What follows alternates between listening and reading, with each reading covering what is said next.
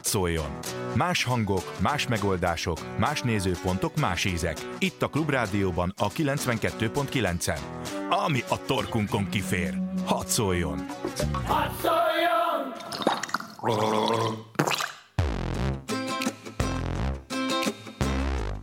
Maci Fröccs. Kultúra, közélet, népharag, meg egy kis málna szörp. Tóta V. Árpád műsora. Jó napot kívánok, köszöntöm a Klubrádió hallgatóit, jó reggelt kívánok az ismétlés hallgatóinak. Ez lesz az utolsó moci fröccsöm, legalábbis decemberig biztosan, ugyanis elhúzok innen három hónapra természetesen külföldi finanszírozással ügynökösködni, pontosabban könyvet írni gyerekeknek politikáról. Arra jutottam ugyanis, hogy ha van még valahol remény ennek az országnak, az az, hogy a következő generáció egy kicsit kevésbé legyen hülye, és felismerje, amikor valakinek szennyvíz folyik a szájából. A macifröcs nem szűnik meg, Puskás Panni viszi tovább, kérem, hogy fogadják továbbra is szeretettel. Majd azt ő eldönti, hogy átnevezi-e Nyuszi Fröccsre. Most egyébként nincs itt, mert ha itt lenne, akkor ezért már bokárugott volna. Az elmúlt fél évben egy csomó érdekes emberrel beszélgethettünk itt. A legjobb mégis azok az, az, az alkalom volt, amikor egy-egy érdekes emberrel átrécseltük, meg lelkiztük az egész műsort. Hogy ma is egy ilyen tömény macifröccsel készültem, vagyis remélem, hogy megfelelő arányban fogjuk összeönteni. Pani, mint mondtam, nincs itt, de azért ketten vagyunk most, Lenin meg én, folytatnám Majakovszki. De ezt csak azért lábjegyzetelem ki, mert a hallgatók valószínűleg felismerték a Majakovszki sort, viszont a mai vendégem valószínűleg nem tanult már Majakovszkit, meg, meg Lenin sem. Ennek ellenére természetesen jár neki a kommunista jelző. Kunhalmi Ágnessel fogunk beszélgetni, mégpedig nem csak aktualitásokról, hanem a megtett útról is. Ezt mondjuk nem 34 évesen szokták sorra keríteni, hanem 30-40 év politika után, de hát egyrészt azt hiszem, hogy elég izgalmas volt ez a 7 év is, másrészt meg ki tudja, mi lesz 30 év múlva, fogunk-e még egyáltalán beszélni, érdekele az majd valakit, és lesz-e hol. Úgyhogy ragadjuk meg az alkalmat. Szia Ági, köszönöm, hogy jöttél. Szia, jó napot kívánok! Felkonferálok szabályszerűen, tehát országgyűlési képviselő, oktatáspolitikus, az MSZP budapesti elnöke, a Kulturális Bizottság alelnöke, a 18. kerület képviselőjelöltje, és ha nem is az MSZP, de a kormánypárti sajtó miniszterelnök jelöltje is. Valamint a kommunista Kleopátra. Hát ez annyi titulus, hogy elég lenne egy spanyol hercegnőnek is. De ezeknél érdekesebb téma, hogy ki ez az ember.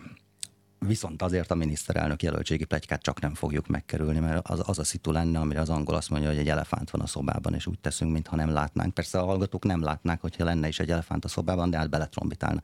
Szóval, ugye kijött az a hír, hogy, hogy te lennél a következő miniszterelnök jelölt. Ez a figyelőben indult, és aztán végigment az egész kormánypárti sajtóbirodalmon, ahogy, ahogy szokott az összes ilyen kacsa, meg plegyka, meg lufi. És az elég világos, hogy ez a Fidesz médiának az intrikája. Vagy legalábbis, hogy a Fidesz sajtón keresztül véghez vitt intrika. Mindegy is, hogy honnan jön. Úgyhogy én azt nem várom, hogy, eh, hogy itt elkezd a cáfolatot. De az jobban érdekel, hogy, hogy hogy élted meg, amikor koppant ez a hír nálad. Tehát a, a, nyugodtan mondhatod ennek az összes árnyalatát. Kezdjük talán azzal, hogy ha miniszterelnökként egyáltalán szóba jön a neved, az azért szintlépés. Tehát az, az azért olyasmi, amikor az ember még messze van még a hegycsúcstól, de már látja, nem? Hát ez egyértelműen a Fidesznek az ármánykodása, hogy nem tudom, tegeződhetünk el, mert egyébként mi tegező, tegeződünk a hétköznapokban. Tehát, hogy, hogy Fidesznek az ármánykodása nyilvánvalóan Botka László és közém akartak éket verni. Ez egyértelmű, de sokat gondolkodtam rajta, hogy, hogy miért, miért szedett elő engem a Fidesz most. Nem vártam, megmondom őszintén, ezt az egészet, és oda jutottam, hogy a 18. kerületben volt volt egy számukra nagyon necces és megfejthetetlen jelenség, amikor is 2014-ben, 60 nappal a választások előtt Simon Gábor korrupciós botrányának a kibukása után a Pesszent Lőrinci körzetet kérte a párt és a baloldal, hogy Ági nem kell csinálnod semmit, csak vállald el, mert nincs jelölt. És hát 60 nappal a választások előtt eljutottunk egy ott, az ottani csapattal odáig, hogy egy 70% os részvételnél 56 szavazattal vesztettem el. Ugye a kormány által ö, tudatosan finanszírozott kamupártok több szavazatot vittek Na, el. Álljunk meg, azt én értem, hogy ez a Fidesznek rosszul eshetett, de hát hogyan oldják meg ezt a szitut, vagy hogyan gyengítenek azzal, hogyha miniszterelnök jelöltként kezdenek téged felplankolni? Úgy hogy, úgy, hogy ez a fajta jelenség, hogy az utolsó pillanatban valaki ejtőernyőzhet, fél attól a Fidesz, fél attól, hogy majd valakinek a nevét esetleg bedobják, még az utolsó pillanatban karácsony után valami történik, nem tudom, Igazából más nekem nem jutott eszembe, szerintem zavarkeltés az egész, nem kell vele foglalkozni. Egyébként én magam ezt száfoltam, nem, szerintem nem, nem, nem érez többet ennél. Na jó, de hát bárkit ugye nem lehet bedobni miniszterelnök jelöltként, mert ahhoz kell, hogy ez valamennyire reális legyen, ugye? Nem, tehát hogyha az lenne a, választ... hogy Friderikus Sándor lesz a miniszterelnök jelölt, akkor az a szilveszteri műsorban, ne beszéljünk sokat szilveszteri műsorokról, de hát az oda való. Nem? Tehát, hogy azért ez mégiscsak azt jelenti, hogy téged a Fidesz ezzel felfele emel, nem? Hát valahol felfele, de tönkre is lehet tenni egy embert. Ahogy a Fide, és az a legmegdöbbentőbb egyébként az egészben az volt, hogy lényegében semmilyen alapja nem volt, és olyan masszív és erőteljes a Fidesznek a média birodalma, hogy 20 valahány napig folyamatosan tolták Kossuth Rádióban, a közszolgálati televízióban, az összes megyei labban, a saját csatornájukon, és egy álvilágot kezdtek felépíteni, és az emberek elkezdték elhinni, annak ellenére, hogy cáfoltuk ezt a hírt, tehát, hogy ez, ez döbbenetes, ahogy a média viszonyokat átalakította a Fidesz, nagyon veszélyes. Nagyon Te magad nem szólaltál meg. Nagyon észnél kell lenni te magad nem szólaltál meg ebben. Nem, mert a pártelnök ezt cáfolta, és én azt hiszem, hogy nem szorul rá senki arra, hogy nekem ezt cáfolnom kellett. Uh-huh. Szerintem hiba lett volna, ha én adok alapot arra, hogy, hogy ennek egyáltalán legitimációt. Értem. De túl vagyunk rajta, és be is bizonyosodott számomra az, hogy ez, ez, ezek kikerülhetőek, és okosan lehet ezeket a helyzeteket kezelni. Jó, én egyébként nem hírforrásnak akarlak használni, hanem egy személyes magánbeszélgetést próbálok itt összehozni. Úgyhogy csak feltenném a kérdést, hogy távlatilag egyébként ambicionálod az irányítás csúcsát? Az az igazság, hogy hatalom nélkül egy iskolát se lehet átadni. Ennyi. Ez, ez, ez rá a válaszom. Nem azért politizálunk, hogy én majd miniszter legyek, vagy miniszterelnök legyek, nem azért kezdtem el egyáltalán a politikát, nem azért léptem be a pártba, hogy én majd egyszer országgyűlési képviselő legyek. Hát én már nagyon, a, még csak elnökségi tag voltam, meg nem is voltam országgyűlési képviselő, amikor már minden lehetőséget kihasználtam arra, hogy minél több emberhez eljusson az a véleményem, hogy amit Hoffman Rózsa képviselt annó oktatásügyileg, és amit a Fidesz képvisel, az teljes mértékben romba fogja dönteni a magyar gyerekek életét, álmokat fog szétzúzni, és nagyon hosszú időre több ezer gyereket kitesz a rendszerből. És most visszanézve nagyon sok tévészereplés, nagyon sok interjút, sajnos mindenben igaza lett a, a, a pártban lévő oktatáspolitikusoknak, és mindenben igazunk lett. Most arra már 55 ezer gyerek kiesett a rendszerből, nem hogy szakmai, de általános iskolai végzettség nélkül. Na, ha valami a nyugdíjrendszerre egyébként óriási hatással van negatívan, és ez befolyásolni fogja, az az alacsony iskolázottságú tömegek, és azoknak a nagyon alul foglalkoztatása. Na, ez van igazán nagy hatással az ellátórendszereinkre. Jó, akkor lefordít fordítom, tehát, hogy azt nem fogod most mondani nekem, hogy ambicionálnád a miniszterelnökséget vagy a hatalmat általában, de azt meg tudod, hogy szükség van rá ahhoz, hogy változtass hatalom nélkül nem lehet változtatni. Ahogy mondom, egy iskolát se lehet átadni. És ha valamit kívánhatok ma Magyarországnak, az, hogy Botka László miniszterelnök legyen, és adhassunk át iskolákat, nyelvi laborokat, informatikai laborokat, és lehessen egy korszerű kreatív iskolarendszernek az alapjait letenni, vagy továbbvinni, elkezdeni, megmenteni minél több gyereket. Rettentő sok feladat van. Na jó, akkor tegyük el ezt a távoli jövőbe, ki tudja, hogy ez a kaleidoszkóp mit dob ki, egyébként akár tavaszig is, így menjünk vissza a távoli múltba. Az sok véletlen, meg sok tudatos döntés eredménye, hogy te itt vagy. De ebből kettő megkerülhetetlen. Az egyik az, hogy 14 évesen egyszer csak fogod magadat, és erről felköltözöl Budapestre. Hát ez nyilván az életed egyik nagy története, ez egy nagyon érzékeny kor, nagyon nagy változás, nagyon nagy távolság, illetve hát az összes ilyen vállalkozásnak eléggé alapélmény általában, legtöbb esetben a magány. Akkor is, hogyha ott vannak a barátok, meg a suli, meg a sok újdonság, meg a halászbástya, de hát ilyenkor mégis a stabil pont az még a család. És azért ez jó esetben oldódik, rossz esetben betokozódik. Emlékszel még arra, amikor itt leszálltál a vonatról, és uh, azzal, hogy akkor most itt fogok élni? Igen, nagyon is. Ez tényleg meghatározó az életemben. Ültünk a konyhaasztalon nál, Kiskumajsán vacsoráztunk, apa ült a jobb oldalon, anya ült az asztalnak a bal oldalán, én középen, a testvérem éppen nem tudom, hogy hol volt, talán az emeletem nem tudtuk elszakítani valamelyik mesétől, két évvel, két és fél évvel fiatalabb nálam, és, és hát egy, egy országos versmondó versenyről úgy jöttem haza, hogy én Budapestre szeretnék menni. Akkor hirtelen csönd, anyukámnak kiesett a kanál a kezéből, azt mondja, Pista, mondj már valamit. Hát apám észné volt egy szigorú, elég okos jogász ember, és azt mondja, te miért akarsz te Budapestre menni? És mondtam, hogy ide figyelj, itt nem lehet belőlünk semmi. Azt mondja, mi anyát pedagógus, én jogász, azért valamire lehet itt is vinni az életet. És mondtam, hogy én nem akarok jogász lenni, nem akarok tanár lenni, ugye egy 14 éves leányzó, rettentő sokat verset, mesét mondtam, és éreztem azt, hogy szűk a keret, tehát, hogy menni kell, mm. menni kell tovább, akár, akár bár, bármibe fog az ember, valahogy látszódott már az, hogy meghatározott életutak vannak vidéken. Ez, ez mondjuk nyilvánvaló, tehát ennek elég nagy irodalma van, a vidéki gyerek Budapestre jön, hát majd egyszer Igen. Orbán Viktor is beszél, hanem is ebben a stúdióban, és nem nekem ezekről az élményeiről Gyurcsány már beszélt. A, a kérdés, az, vagy amit fel akartam idézni, az, az inkább az a pánik. Hát azt azért én is tudom, hogy egy dolog, amikor az ember tervez valamit, és egy másik, amikor belecsöppen. Nyilván Kiskumajsáról nem, nem tudtam, hogy pontosan ezt hogy fogom én akkor megélni, de amikor letett, le, leszálltam a nyugati pályaudvaron, ugye a Szegedi Gyorsról, az ugye Szeged, kis Kiskumaj, sem nem tudom, hogy tudják a hallgatók, hogy hol van, Kiskunfélegyháza és Kecskemét után. De az a vonat azt hiszem nem áll meg ott. Nem, és ekkor személyvonattal kellett Kiskunfélegyházáig bevonatozni, minden héten négy évig folyamatosan, és onnan a Szegedi gyorsra Félegyházán felszállni, és kollégista voltam öt évig, a, Vörös Marti Mihály Drámatagozatos Gimnáziumba jártam a nyolcadik kerületbe, és évekig csak a, gimná- a kollégium és a, és a gimnázium közötti utat ismertem Budapestre az első egy-két évben, és nagyon-nagyon szerettem, és iszkoltam haza egyből, amikor vége volt a hétnek, mert igen, magányos voltam, annak ellenére, hogy osztálytársak voltunk egy szobában a kollégiumban, tehát ebből a szempontból nagyon jó sikerült, a szerencsés voltam, együtt voltunk, segítettük egymást, de az a 14-15 15 és fél év, 16 éves korig azért ez egy kemény időszak. A kamaszkor, a nőiesség előjövetelétől egészen az, hogy nincs ott a család, nincs ott a biztos pont. De hát úgy volt vele anyám, szó szerint idézem, azt mondja, ide figyelj Ági, hogyha eddig nem neveltelek meg, ha ha nem, ha nem kurvulsz el, akkor itthon is megtehetnéd. És hát nem, nem, én nem igazán. Tehát ez, ez kimaradt az életemből. Tehát, hogy, hogy és egy nagyon jó kollégiumi Kós Károly, egyébként a Leány kollégiumban voltunk, tehát nagyon vigyáztak ránk. És egyébként most már itthon vagy Budapesten?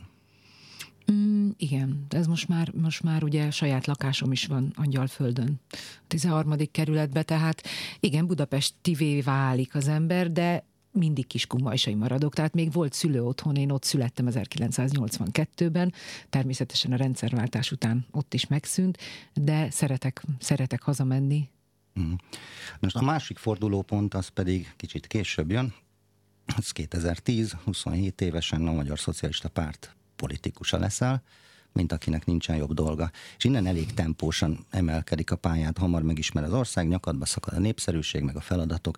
De ezzel az eredménnyel számoltam, hogy mit vártál ettől a karriertől? Egyáltalán 2010-ben az azért nem a pártnak a csúcspontja volt, hogy hát attól függ, hogy honnan nézzük persze, de ez, ez egy legalább olyan húzós döntés. Én körülbelül 16-17 évesen már nem akartam a drámatagozaton tovább menni a színészet irányába, de olyan sok pénzt áldoztak a szüleim, és annyi bizalmat, és annyi támogatást, hogy megpróbáltam a színművészetit, de nem készültem fel őszintén, megmondom, évekre rá mertem bevallani apámnak, hogy nem tanultam meg a versek egy jelentős részét, de nem akartam már oda menni, tehát már, már nem, nem vonzott. Hát ahogy nő egy gyermek, változik, változik az, hogy hogyan élik ki a hatni akarást, de a hatni akarás akarás mindig megvolt. Ah, ez a hatni akarás egyébként egy érdekes megfogalmazása, nincs úgy mondja, hogy ez a hatalom akarása. Á, De, de. Lehet, hogy abból az lesz, majd meglátjuk ezt nyilván. Igen, ez egyébként hozzá, hozzáteszem, amit mondtam az előbb is, hatalom nélkül nem lehet egy iskolát se átadni, de egy normális politikus, az például intézményeket épít, meg korlátokat vet nem be kell, saját maga ellen. Nem kell ebből kibújni, nincs, és azt mondja, hogy ez olyan természetes, a... hogy ez egy ösztön. Németül még durvábban a, hangzik a A hatalom sok mindenben leképeződhet. Nem, nem, nem az adja egyébként a hatalmat valakinek, hogy éppen egy pártelnök. Hozzáteszem a tiszteletet se. Nem a pozíció adja, hanem az elért eredmények, és leginkább a saját hibákon és a konfliktusokon keresztül kivívott tisztelet a közéletben. De visszatérve, én köztisztviselő akartam nagyon sokáig lenni, jártam a két egyetemre párhuzamosan, közben dolgoztam az államigazgatásban, még Megyesi Péter alatt a miniszterelnök hivatal titkárság, egyik titkárságvezetője lettem, és készültem egy köztisztviselői karrierre. Akkor még az államigazgatásban olyan emberek dolgoztak, akik a rendszerváltás óta bent voltak, az MDF kormány óta, olyan kormányfő tanácsadók, akik jobb és baloldali kormányokat, akkor még azt mondom, volt államigazgatás, ma már teljesen kiszerveztek mindent, és, és botrány, ami, ami, ami ilyen színvonalon várj, már Ági, hát 2010-ben azért, amikor az ember hatni akar, vagy pláne hatalmat, akkor az, viszonylag a lista végén van a belépek az MSZP-be, és akkor majd onnan. Ez, ez, ez, ez folyamatot akarom csak érzékeltetni, hogy nagyon utáltam például iktatni a, a közigazgatásban, és állandóan szittak a titkárnő kollégáim, hogy trehány vagyok, viszont az összes előterjesztés tartalmát, ami átment a kezemen, tudtam. És nagy viták voltak, és nagyon sokat tanultam ezektől a kormányfő tanácsadóktól, és mindig ők mondták, Ági, hogy bosszankodtam, hogy nem azokat a döntéseket hozzák meg, amit mi megbeszéltünk, vagy amit én jónak tartottam volna. És arra mondták nekem, hogy Ágnes, ide figyelj, ha te dönteni akarsz, az nem a köztisztviselői pálya. Meg kell értened, hogy hogy ö, mi döntést előkészítünk, kiszolgáljuk a politikusokat, három-négy narratívát, alternatívát felvázolunk, hogy milyen hatása lesz az uh-huh. országra, vagy egy, egy szakmai területre, de dönteni nem dönthetünk. Ha a, dönteni akarsz, akkor menned kell politikusnak. Szóval akkor ez hiányzott. Na, be is ült a, be is ült a fej, bogára fülembe, mi kell ehhez? És akkor nyilván pártba be kell lépni. Melyikbe? Na, végigböngésztem a akkori pártoknak az alapszabályát, meg úgy megnéztem, hogy ki mit csinál, és az MSP tetszett, vagy a, tartottam a legnormálisabbnak, hát nem vagyok kritika nélkül azóta se, de alapvetően egy szociáldemokrata, baloldali, de kritikus családban nőttem fel. Többet szitták a pártot, nálunk is otthon Kiskunmajsán, de mindig hűségesen a ö, baloldalra szavaztak. Ezt csak főhívtam apámat telefonon, mondom, te apa, beléptem a pártba. Csönd, te jó Isten, melyikbe? és akkor éreztem, akkor mondtam, hogy MSP, akkor azt mondja, na, hál' Istennek, ez, ez volt a másik oldalon a reakció. Tehát szegények mindig csak kaptak egy telefont, hogy most figyelj már, lehet, hogy önkormányzati képviselő leszek, Na ez hogy jött? Meg hogy mi történt a pártba? Hát igen, és akkor elindul az ember, hogy, hogy ha dönteni akar majd egyszer, ahhoz milyen folyamatok vezetnek. Tehát az nem úgy van ám, hogy akkor valaki beül az országgyűlési képviselő helyére, és akkor egyből minden működik. Bizony ott a hatalmat úgymond, és mindig itt a hatalomnál kötünk ide, a párton belül is el kell indítani, vagy el kell érni, hogy, hogy uh-huh. befolyásod legyen. És hát 2010-ben, most már jutottunk ide, annyira agyonverték az MSZP-t, hogy akkor megláttam a rést, hogy igen, most van az olyan 20 valány, 30-as generációnak igenis megnyílik a tér, lehet menni, és igenis be kell bizonyítanunk, hogy képesek vagyunk egyébként változásokat elérni. Nagyon örültem, amikor a figyelőnek, er, pont erről adtam egy hosszú interjút, életemben először a figyelőtől kerestek meg, erre is élénken emlékszem, és elmondtam, hogy, hogy most van lehetőség arra, hogy egy új generáció többet hozzon ki, vagy, vagy változásokat tudjon elérni. Na, erről majd még beszélünk, hogy megnyílt a tér a generációdnak, meg személyesen neked, és egyébként akkor tulajdonképpen kaptam választ egy kérdésre, amit nem kell föltenni, ez annyi lett volna, hogy hol, hol fordult át a, te, hogy mondjam, egy, valamilyen vele született exhibicionizmus nyilván kirajzolódik a, a szavalóversenyektől, a színészeten keresztül a, a politikáig. Csak a kettő, nehéz közszereplőnek lenni. De hát a kettő között ugye van egy nagyon éles különbség. A versmondás meg a színészet arról szól, hogy elmondom más szövegét, vagy eljátszok valakit, aki nem vagyok. A, a politikában meg ez mondjuk a belépő szinthez elég, a döntéshozói szerephez már nem. Így van. Azt, azt meg kell tölteni. Um, jó, um, az, hogy hogy mi nyílt meg, azt talán a végére hagynám, mert, mert ugye folyik körülötted már most is egy, egy erről szóló vita, vagy hát erről szólt talán valamennyire ez a miniszterelnök jelöltségi dolog, ennek a realitása is. Viszont mm. ha ha az új szerepnek a megtöltéséről beszélünk, hogy ma már minden kicsit is ismert politikusnak van olyan platformja, amelyiken saját maga tematizál, tehát ahol, ahol akkor is döntéshozó lehet, hogyha nincsen semmi másra, csak népszerűsége van neked is a Facebook. Tehát van majdnem 30 ezer követőd, ami azt jelenti, hogy amit el akarsz mondani, azt, azt elmondhatod bármikor, és nem kell ehhez neked uh, semmilyen engedély, uh, meg, meg riporter, meg interjú, semmi. Most nem, nem most beszélünk először, és mindig is feltűnt az a diszkrepancia, hogy miközben van, van véleményed a dolgokról, a hivatalos profilodon ehhez képest, tehát nagyon sok-sok selfie és kevés gondolat. De még akkor is, amikor egyébként kellene reagálni, mert, mert vita helyzetben vagy, vagy botrány van körülötted. De miért, miért bújsz el? Miért tartod magadban? Hogy ez biztonsági játék?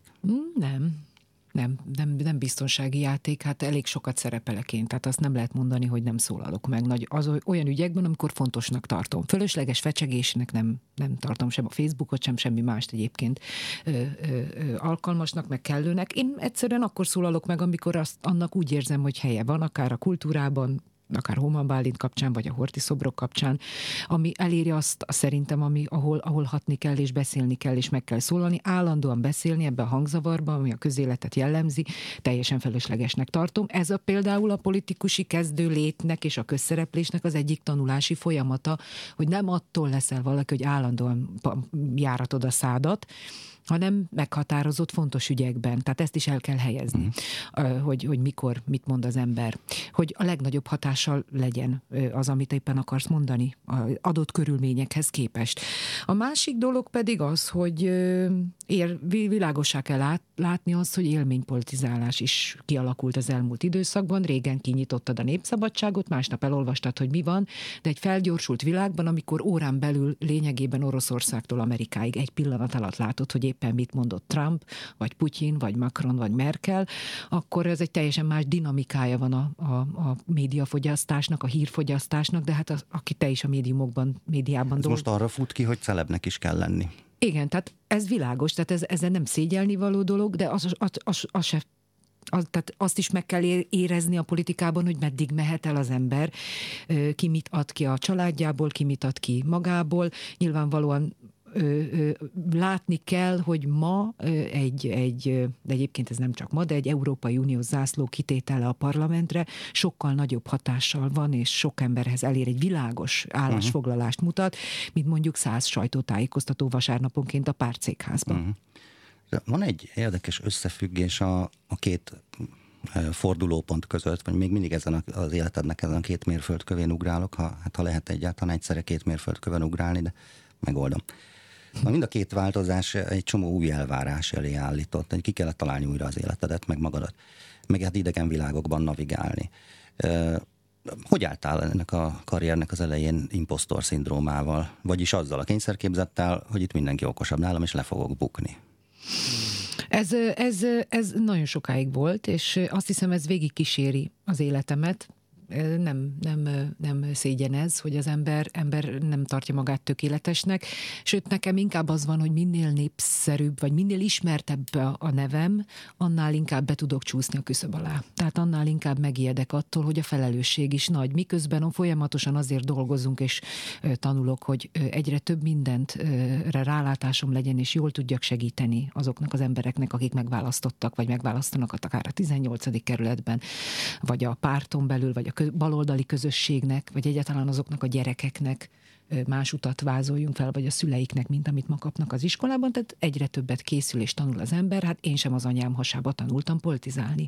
Azt érzem, hogy folyamatosan egyre nagyobb felelősség szakad rám, miközben még nagyon, ah, nagyon fiatalnak tartom magam. Jó, hát mondjuk a parlamenti patkó túloldalán azért van néhány nagyon megnyugtató arc, hogyha esetleg butának képzeled magad. Beszélünk majd mindjárt róluk is, de csak a műsor második felében.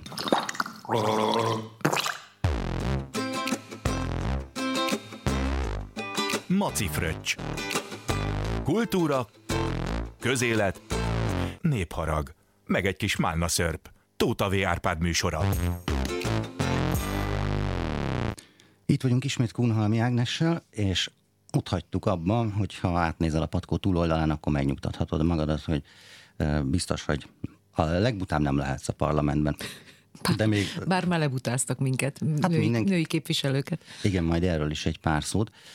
Viszont hogy én is végig gondoltam ezeket az arcokat, akik amennyire tudom az ülésrendet ott veled szemben terpeszkednek föl is vezeti remekül azt a témát, ami, aminek a címe, az a fejezet címe, hogy pszichopaták a politikában. Hát a pszichopátia alapelemei, az, azok ugye a, a felszínes báj, az egoizmus, és a megbánás hiánya, vagy a lelkismert furdalásra való képtelenség. Az elemzések szerint ezek a tulajdonságok nagyon nagy előnyt jelentenek a politikában, és ezért is van ebben a világban ennyi személyiségzavaros ember. Most nyilván nem vagy pszichopata, tehát nem ezt akartam ezzel. Most Kösz. Bár vannak a fél ország azt gondolja, hogy az vagyok, néha meg is kapom. De hát ezeket a képességeket azért el kell sajátítanod valamilyen szinten ahhoz, hogy ne egyenek meg két hét alatt, már pedig érdemettek meg hét év alatt sem.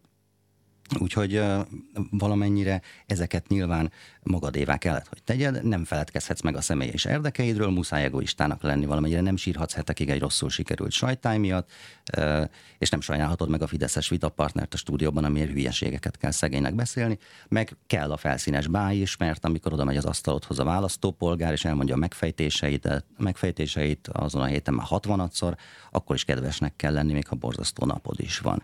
Hát, hogy azért a szerepjátszás az itt megvan, igaz? Hát én azt hiszem, ha valaki hosszú távon szerepet játszik csak, akkor megbukik, lelepleződik. Tehát olyan nincs, hogy valaki elmegy a tévébe, rádióba, és egy idő után ne érezzék a választók, nem hülyék. A tévénézők egyből levágják azt, hogyha valaki hazudik, vagy ha valaki nem őszintén beszél valamiről, vagy lenézi a választóit például valaki. Bármit meg lehet tanulni, de a választók átlátnak a szitán. Hát ez egy teljesen normális emberi, reakci- re, emberi dekódolás, mm. úgymond. Tehát, ö, a, hogy mondjam, igen, látok sok olyan politikus társamat, aki nagyon mély traumákat dolgoz fel, és hát például a miniszterelnök rákényszeríti a fő traumáit szerintem az egész országra, de most viccet félretéve, ez egy szakma. Tehát ö, ö, itt, itt, itt nagyon őszint, itt nem lehet hazudni szerintem. Tehát, nem lehet hazudni? Hát ö, inkább azt mondanám, hogy muszáj.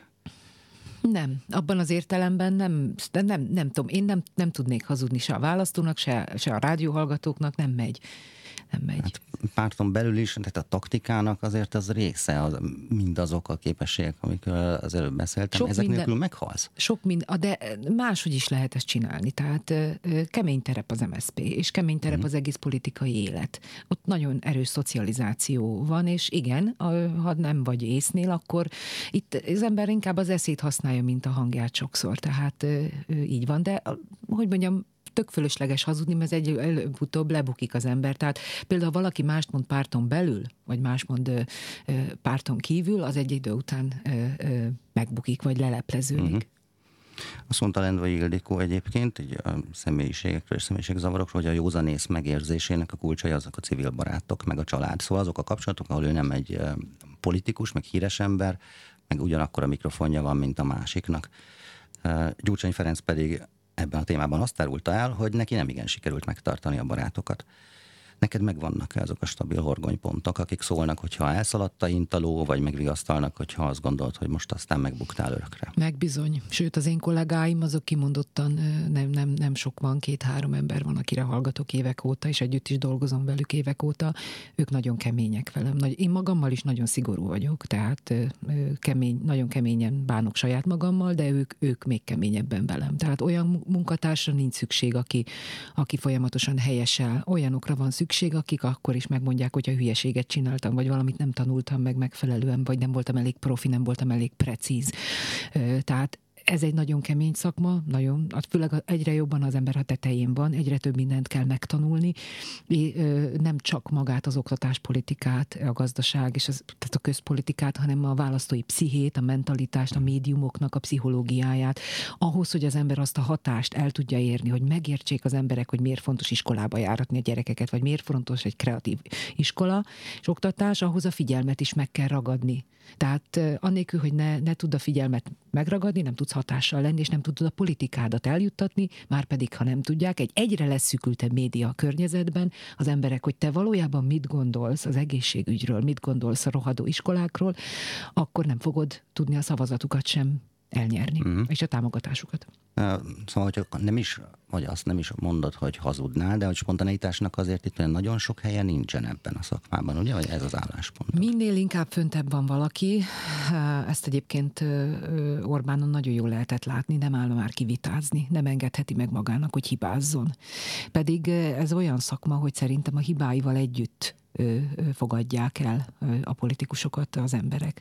De hát nem könnyű, nagyon, nagyon jó, jónak kell lenni. Egész egyszerűen lehet kifogásokat keresni, de az, az szerintem nem való a szakmába, vagy nem való a politikába. De elég sokat dolgoztál ezért a népszerűséggel, rengeteget nyüzsöksz, parlament, pártélet, választókerület, tutóigatása, lakossági fórumok szanaszét az országban tévéinterjú, szóval ott kell lenni minden tüntetésen, meg a többi. És ráadásul ezekben az értelmiségi munkakörökben képben is kell lenni, ebben mondjuk valamennyire egy csónakban nevezünk, tehát ezt ismerem én is, hogy muszáj elolvasni minden hülye hírt, meg odafigyelni, hogy ki mit mond, mert ez a daráló, ez nem áll le egy percre se. De le tudsz állni te. Hát, hogy van-e módod reflektálni, akár azt feldolgozni, ami aznap történt veled, vagy, vagy volt-e olyan alkalom, akkor, amikor mondjuk ilyen lelki gyakorlatszerűen végig gondolhattad, hogy miről szólt az elmúlt öt vagy tíz év, hogy merre mész? Persze, hát állandóan önvizsgál az ember, tehát hogy ne. Olyan típus is vagyok, meg az, a családom is olyan, hogy állandóan, állandóan arra tanítottak bennünket, hogy, hogy nézzük azt meg, hogy, hogy éppen hol tartunk az életben, és hogy mit ronthattunk el, vagy mi felé megyünk. Persze, ez egy teljesen, az önreflexió nélküli ember az, az bolond. Tehát ott kezdődik szerintem, az, az nem, nem hiba, hogy az ember folyamatosan önreflektál, aztán helyére tesz dolgokat magában, és igen, vannak vágyaim, vannak terveim, nagyon szeretném megnyerni a 18. kerületet, tehát a politikai karrieremben a következő lépés mindenféleképpen annak tekint, azt tekinteném, hogy egy egyéni választókörzetet nyerjek. Én már egyébként a vágyak szintjén életemben először is úgy szerettem volna a parlamentbe bejutni, hogy egyéni körzetben és nem listán. Tehát ez a fránya 56-nyi szavazat nem jött össze, úgyhogy vesztettem, és listán kerültem be. Persze nincs különbség jogilag egy egyéniben bejutott és egy listán bejutott képviselő mandátuma között, de az ember gerincét, a politikában való elismertségét, meg magam miatt azért egyénibe jutsz be, az az igazi. És ezt szeretném most jövőre, áprilisban behúzni a körzetemet. Tehát a válaszod arra a kérdésre, hogy meg tudsz állni, az, hogy mindenképpen be kell húznod a körzetedet. Igen, oké, okay, szeretek főzni, nagyon szeretek lekvárt eltenni, nagyon szeretek sütni, Botival lenni, az, aki az egyéves kis keresztfiam, öcsémnek az első szülött fia.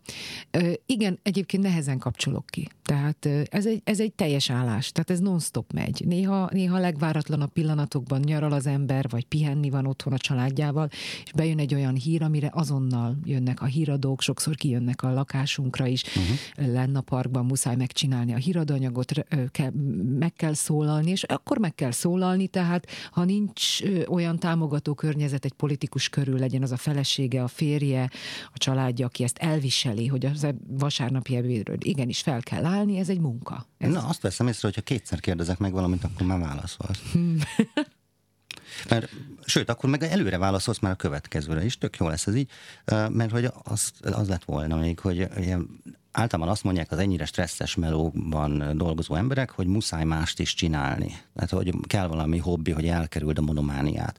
Uh, Gari Kasparov például úszik, mint a motorcsónak, állandóan úszik, Putyin tigrisen lovagol, Kádár János meg áthívta Ilyes Gyulát sakkozni. Na, szerintem Putyin is csak uh, falpol tigrisen. Jó, Putyin a kakuk tojás. Ő is, ő is. Tehát hogy mondjam, egy idő után a politikát úgy lehet a tetején csinálni húzamosabb ideig, és hogy az, a politika a hobbit is. Tehát az ember szereti a szakmáját. És De az hogy, is... ugye, ha nem csinálsz mást, mindig ugyanazt csinálja az ember, akkor beszűkül. Ez, De persze. Ez viszonylag fix. Persze, meg, meg, meg hatékonyabban tud az ember utána politizálni is, meg egyáltalán a világ összefüggéseit hát igen, meg az összes ilyen értelmiségi meló olyan, hogy ha nincsenek külső impulzusok, amik inspirálnak, akkor, akkor tényleg egy idő után elfogysz. Hogy nem. Hát erre jó a sport például. Tehát én szeretek futni, gyal, gyalogolni, biciklizni. Mondom, a főzés az kimondottan ilyen, ilyen szívügyem. Mm-hmm. Tehát sütés, főzés, nagyon jó kis sütiket tudok. Tehát Akkor én ideje a Kunalmi a konyhában című könyvet előkészíteni. Oh. oh, már hanyadik politikusi szakácskönyv fog akkor kijönni. Hát de lehet, hogy jobban állna neked, mint Gyurcsánynak. Szerintem jókat. jókat. Ez már lehet, hogy szexizmus jó recepteket csinálta a Fanni már megölne ezért. Na jó. Amúgy játszani szoktál te bármit? Hogy érted, hogy játszani már? Hogy hát, tudod, társas játékot? Vagy ilyesmi? Hát bármit, amit az emberek játéknak szoktak nevezni, a telefontól a társas játékon keresztül a labdára. Társas játékozni, főleg csapatjátékokat szeretem. Én kézilabdáztam általános iskolában is, sajnos a gimnáziumban nem volt kézilabdapálya, ahova jártam, de nagyon, nagyon csapatjáték, társas játék, tehát amit közösen kell csinálni, az jó, az, azokat szeretem. Uh-huh. Ja, hát a kikapcsolódás érdekelne, alapvetően ugye ez, a, ez az egész kérdéssor erről szól, ami ma már megtelt, tehát hogy ez, ugye egy átvitt értelemben mondtuk eddig, hogy kikapcsolódás, és most már megint szó szerint értjük, tehát telefonilag is. Azt nehezen viselem, ha a telefon ki van kapcsolva. Tehát az, az, azért ez egy, ez egy nehéz dolog, valaki le tudja tenni. Ez személyiség függő szerintem. Tehát én irigylem azokat, akik teljesen el, alá tudnak merülni egy-egy egy pár órára, vagy fél napra, egy napra. Na, próbáld ki, mert aztán lehet, hogy az Igen, jön ki, lehet, hogy, hogy ki hogy utána meg rájössz, hogy amit utólag elolvastál, az pont ráért akkor. Abszolút. Volt, egy pil- volt egyszer egy eset, amikor uh, otthon hagytam a töltőmet, és elindultam Majsára, és már nem volt visszaút. Azért egy napig vissza akartam jönni, vagy fél napig, és aztán úgy, úgy bele, bele, belejöttem, úgyhogy két napig nem volt nálam telefon, és végül is uh, azt hiszem az egyik legnagyobb alvásom akkor volt Majsára. Ugye? Muszáj, muszáj jó, meg, jó megállni. A Velsznek van egy novellája, ez most nem kérdés lesz, csak így mondom, mert dumcsizunk az a cím, hogy a kőfalajta, egy nagyon sikeres politikusról szól, aki gyerekkorában egyszer már volt boldog. És aztán, ahogy elindul a karrierje, ez a boldogság mindig vagy időnként felbukkan az útszélén, de sosincs ideje megállni, mert választás van, mert parlamenti vita van, meg stb. És aztán már ő kezdi keresni, és nem találja meg soha többé. Nagyon jó kis könyv. Meg kell állni, ez, ez igaz. Tehát nekem a következő lépés a személyiség fejlődésemben lehet ilyet mondani, hogy hogy kell megállni. Tehát nem hazudok, nem tudok, néha nem tudok megállni, de amíg nem megy a munka rovására, addig attól félek, hogy ki is ki is hajtom magamból, ami bennem van. De jó, meg, meg kell állni egy picit. És a, most, most, hogy Boti megszületett, azért sokat vagyok. Vagy amennyit, nem, nem sokat sajnos, de amikor vele vagyok, úgy, úgy nálam észrevettem, hogy annyira leköti a figyelmemet ez a csöpség, ennek a kis fejlődése, az első pici szófoszlányai, hogy kutatom, hogy mit fog mondani először, ahogy, ahogy meg kell etetni egy gyereket. Tehát ez azért egy ilyen pici csöpségre gondoskodni, Ak- igen, az elmúlt időszakban ő volt az, ahol tényleg három-négy órára úgy megállt az idő. Uh-huh. Na, elnézést a szakáskönyvér az előbb. Még nyilván nem fogok én most itt a mikrofonba belebókolni, de hát kikerülni sem érdemes a témát, mert nem csak téged érint. Ez az a jelenség, hogy ha kiraksz egy selfit magadra, akkor jön ezer like, meg virtuális virágcsokor, ezzel nincs is baj, meg még egy ideig nem is lesz. Viszont minden csinos nő ismeri azt a problémát, hogy van ez a felszínes báj, hogy visszautaljak a pszichopátia eh, témára, vagy vonzalom, vagy tetszés, amivel el lehet érni egy csomó mindent helyből. Hát szóval amikor az ismeretlen szárszói költő ugye úgy kelt fel, hogy Kunhalmi Ágnes egy álom, ő lett a nő ideálom, akkor valószínűleg nem a programbeszéded váltotta ezt ki. Viszont ezt az ingyen szimpátiát aztán föl kéne tölteni tartalommal, mert különben legfeljebb szóvivő lehet. És hát nagyon könnyen jön egy csinos nő esetében az az ítélkezés, hogy nyilván hülye. Mert a kettő együtt az már ugye sok lenne, ez a kritikus tömeg, és akkor aztán a gombafelhő van belőle. Magyarországon nem kell ahhoz csinosnak lenni, hogy egy nőt lehülyézzenek. Úgyhogy szóval ez naponta szinte minden, tehát a fideszes képviselők, meg úgy általában, általában tapasztalom, hogy a női, női vezetőket így nagyon nehezen viselik el a, a férfi, férfi kollégák. Meg kell tanulni, meg kell tanulni ezt is kezelni. Egyébként, hát ha lehet ilyet mondani, szerintem a politikában ezt tapasztaltam a szépség valóban inkább hátránynak gondolom, mint egyébként nincs is szépségtudatom, max elfogadom, hogy fotogén lehet az ember, de vagy vagyok, de szépségtudatom nekem soha nem volt, most sincs, ráadásul nem is így néztem ki, akár még tíz évvel ezelőtt is, tehát én nagyon sokat fogytam, de mindegy, nem, nem is ez a lényeg, hanem hogy a politikában kompetencia romboló, erre akarsz kiukadni. Uh-huh.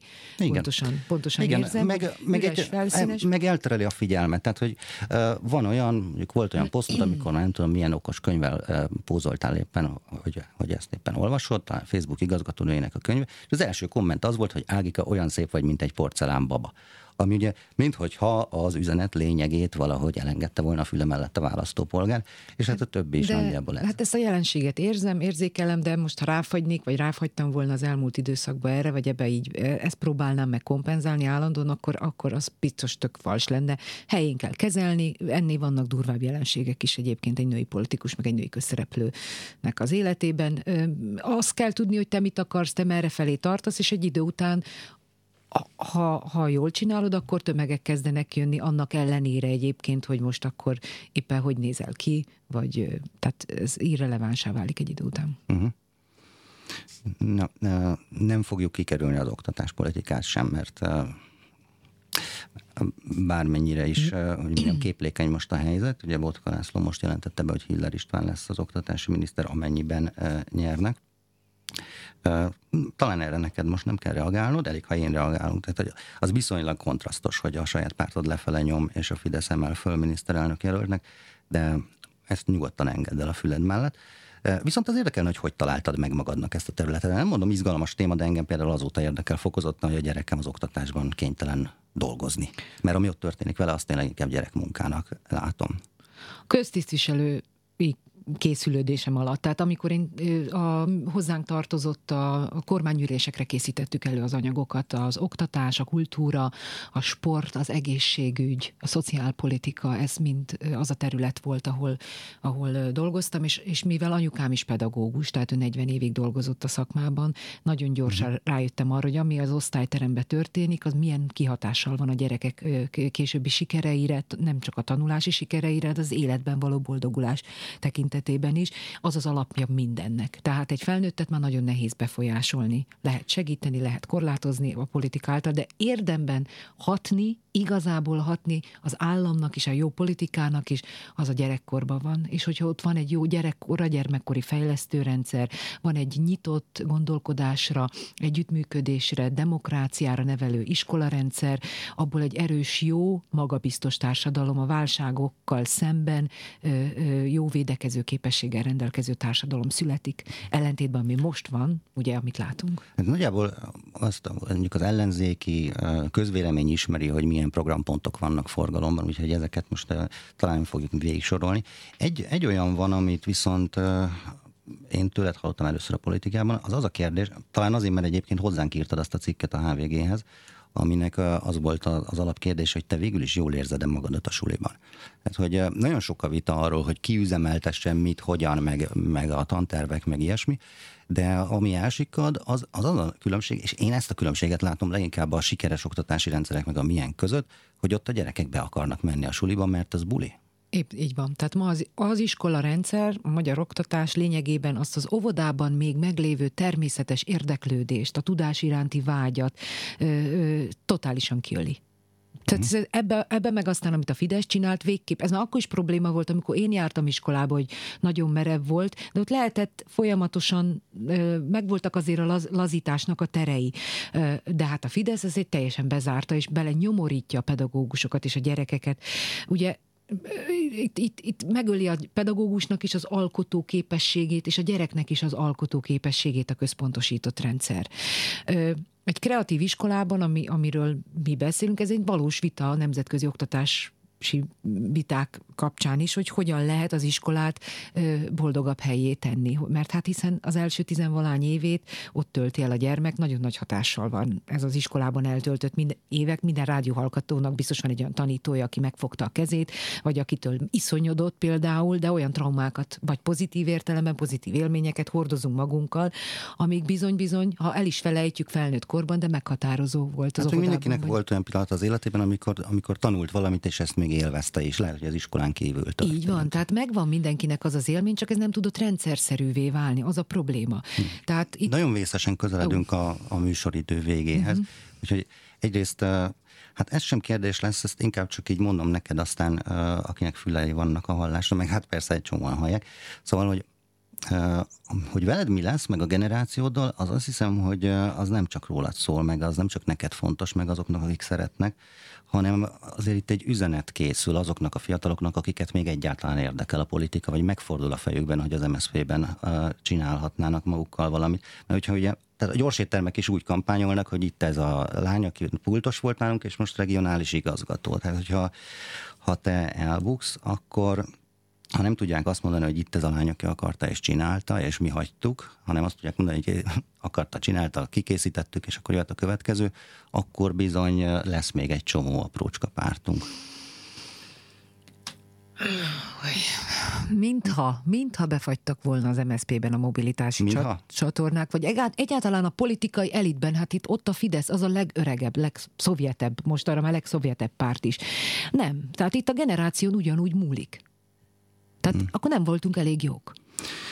Hát, áj, sajnos véget ért a műsorunk, csak nem, illetve a Maci Fröcsnek ez az utolsó olyan adása legalábbis decemberig, amiben én benne voltam. Köszönöm az eddigi fél év figyelmét a hallgatóknak, és a szerkesztőimnek, Árva Brigittának, Bálint Juditnak, és természetesen Puskás Panninak, aki viszont itt lesz jövő héten is, és az őszt elviszi nélkülem.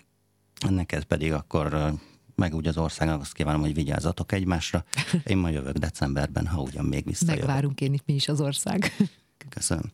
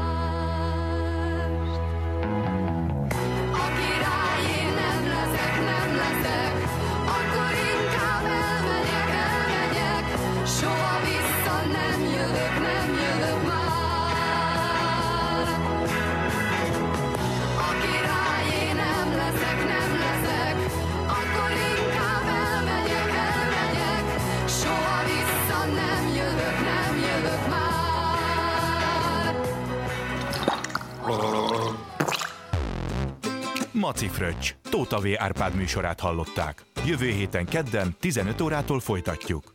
Holnap ugyanebben a sávban Csepei Adrien veszi át a szót. Hadd szóljon!